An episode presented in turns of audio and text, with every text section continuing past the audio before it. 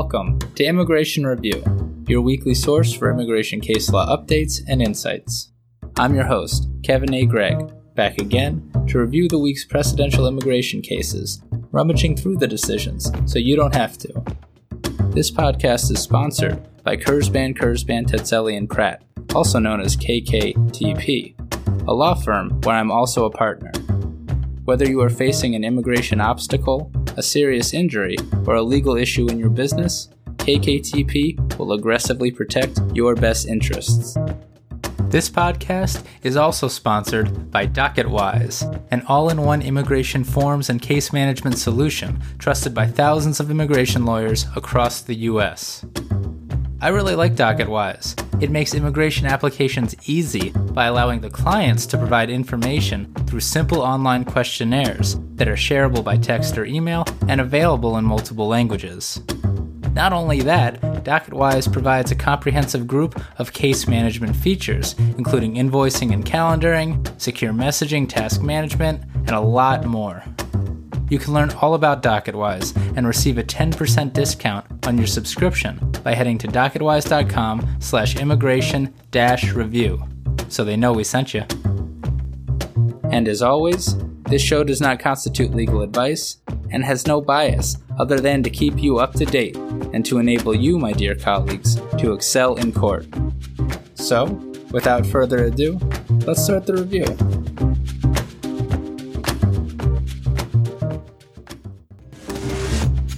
It seems that the circuits decided to join the rest of the country in our unofficial semi relaxation during the period between Christmas and New Year's.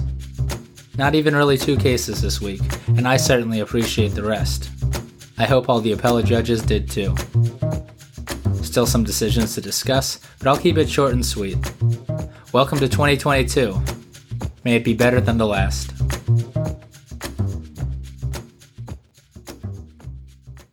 First is Brito v. Garland, published by the First Circuit on December 28, 2021. I got a bit of weird news for all you First Circuit practitioners out there. In this 45 page decision, the court has vacated the ACLU and others' hard fought bond injunction in Brito v. Barr. Well, kind of. And because the reasoning is really complicated and depends mostly on jurisdiction and standing issues, I'll just get to the point. Most importantly to removal defense practitioners, the First Circuit affirmed that under the U.S. Constitution, quote, in order to detain a person under INA Section 236A, the government must either prove by clear and convincing evidence that the person is a danger to the community, or prove by a preponderance of the evidence that the person is a flight risk, end quote. Put another way, quote, the government must bear the burden of proof in a bond hearing, end quote at least for regular non mandatory detention bond cases. So that's big news, and congrats First Circuit practitioners. It would appear to me that this favorable burden shifting framework remains the case in bond proceedings throughout the First Circuit. After all, of course, DHS and the immigration courts can't violate the Constitution in the First Circuit. That being said, the court vacated the prior class wide injunction, holding that the district court lacked jurisdiction to grant class wide injunctive relief under INA Section 242F. So the district court's injunction requiring such hearings is no longer in place. As I mentioned, the decision relies on a complicated analysis based in jurisdiction and standing. And quite frankly, the court may have had in mind the fact that the Supreme Court seems poised to reach a similar holding regarding nationwide immigration injunctions and INA Section 242F this term in Garland v. Gonzalez. Just reading the tea leaves. And so, in that sense, maybe the First Circuit just protected the district court's substantive decision brilliantly. Again, and Feel free to email me if I'm wrong, but after this First Circuit decision, it remains the case in the circuit that, quote, if the government refuses to offer a release subject to bond to a non citizen detained pursuant to INA Section 236A, it must either prove by clear and convincing evidence that the non citizen is dangerous, or prove by preponderance of the evidence that the non citizen poses a flight risk. End quote. The government still has the burden and that holding is now no longer tethered to whether district courts enjoy authority to enjoin DHS and the immigration courts class or nationwide. A holding that, if it had been made, might not survive this current Supreme Court term.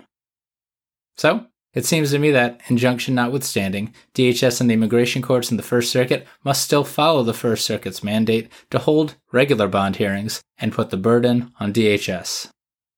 Unless I'm missing something, I say celebrations are in order for Respondents' Counsel in New England. And Puerto Rico, too, of course. And that is Brito v. Garland.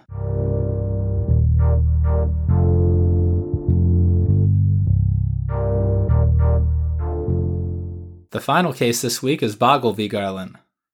But the Ninth Circuit already published this decision on June 23, 2021, discussed on episode 61 of the podcast.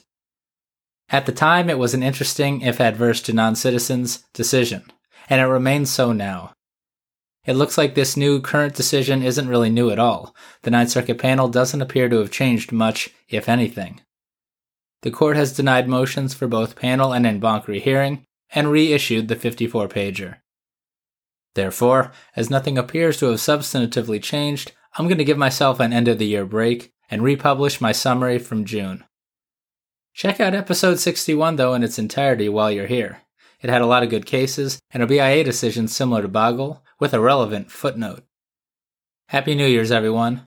Here's the Bogle summary from June. In this case, the Ninth Circuit analyzed the personal use exception in INA Section 237A2BI and held that it requires the circumstance specific approach, the very issue that the BIA mentioned in that footnote I just discussed, and on the exact same day to boot. It doesn't get much more exciting for a case law nerd like the one that I've become. Judge Pearson dissented in this very complicated 54 pager. Mr. Bogle is from Jamaica and became a lawful permanent resident in 2010. However, he later obtained a conviction under Georgia Code Section 16 13 2A pursuant to a quote, conditional discharge, quote, which meant that once Mr. Bogle completed his probation, he did not obtain a conviction under Georgia law. But immigration law is a pain in the matter of but, and the definition of a conviction is not governed by Georgia law but rather is governed by INA Section 101A48. And a drug conviction that satisfies INA Section 237A2BI will make an LPR removable unless the conviction is a quote, single offense involving possession for one's own use of 30 grams or less of marijuana, end quote. Now, Mr. Bogle pled guilty under a Georgia statute that criminalizes possession of more than one ounce of marijuana. An ounce of marijuana is 28.5 grams, so says the decision. So if the plea agreement is what governs and the categorical approach applies, Mr. Bogle isn't removable. But the police report in the case states that in fact Mr. Bogle possessed 47.12 ounces of marijuana, equating to 1,335.852 grams of marijuana. But who's counting? If the circumstance specific approach governs the inquiry, thereby allowing an IJ to review that police report, Mr. Bogle is in trouble. And it does, and he is. First, the Ninth Circuit held that yes, the Georgia offense is a conviction under immigration law, even though it's not a conviction under Georgia law.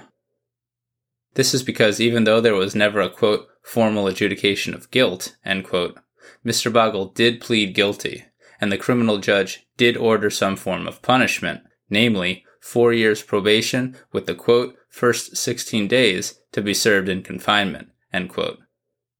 That satisfies INA section 101A48's definition of a conviction. But heads up, it may be an open question whether mere probation without that 16 day confinement would so qualify. Don't assume anything. Turning then to the 30 gram or less exception, the Ninth Circuit deferred to BIA precedent and agreed with other circuit decisions holding that the circumstance specific approach governs the inquiry.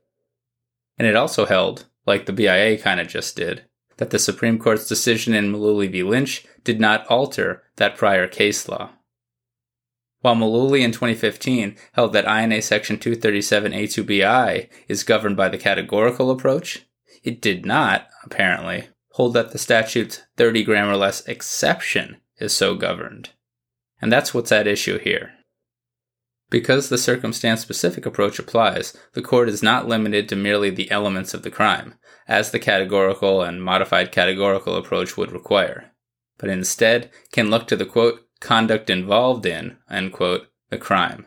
potentially opening up the door to any evidence deemed reliable and fundamentally fair. Here, the evidence showed that Mr. Bogle possessed well over 30 grams, particularly as he never explicitly challenged the accuracy of the police report's reference to that amount of marijuana, and kind of, quote, essentially admitted to it, end quote, during his in court testimony.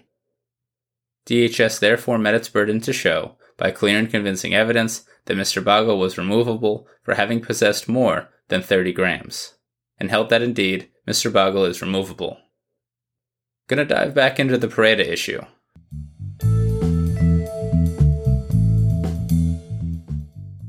So Mr. Bogle lost, but there was a bit of a favorable holding from the majority, in my opinion.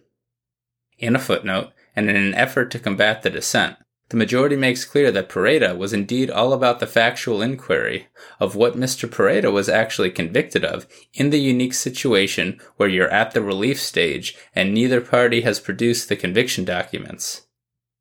Because the conviction documents were produced in the case here, quote, we can move on to the second inquiry, end quote. But that same logic might be much more favorable if it was the categorical approach that governed rather than the circumstance specific approach, as the court's reliance on Moncrieffe v. Holder seems to apply, and as is the case with most criminal INA provisions. It seems to me, based on Pereida itself and the logic in this footnote, that it does remain a completely open question how will the legal burdens be applied at the relief stage when the categorical approach is the governing framework? All of the conviction documents have been produced, but the legal inquiry remains unclear. And that is Bogle v. Garland. So there you have it. You're all caught up with the past week's published immigration cases. I'm Kevin A. Gregg, a partner with the law firm Kurzban, Kurzban, Tetzeli, and Pratt, and this has been another episode of Immigration Review. Thank you for listening, and I hope you enjoyed it. If you did, please share it with a friend and rate and review us. Each review helps new listeners find the show. And of course, subscribe to Immigration Review wherever you get your podcasts. If you like what we do and want to become a patron of the show, please check out our Patreon page at www.patreon.com forward slash immigration review, or click on the link in the show notes. And if you're interested in an official Immigration Review CLE certificate for 5 credit hours, email me at kgregg at kktplaw.com with your full name and the episode numbers for the 10 shows you've listened to. Also, feel free to email me with questions, comments, or anything at all. And follow the show on Instagram and Facebook at Immigration Review, and send us a tweet at ImmReview. That's I M M Review. I'll be back next Monday for a brand new discussion. Until then, I'm Kevin A. Gregg, bringing you the Immigration Review.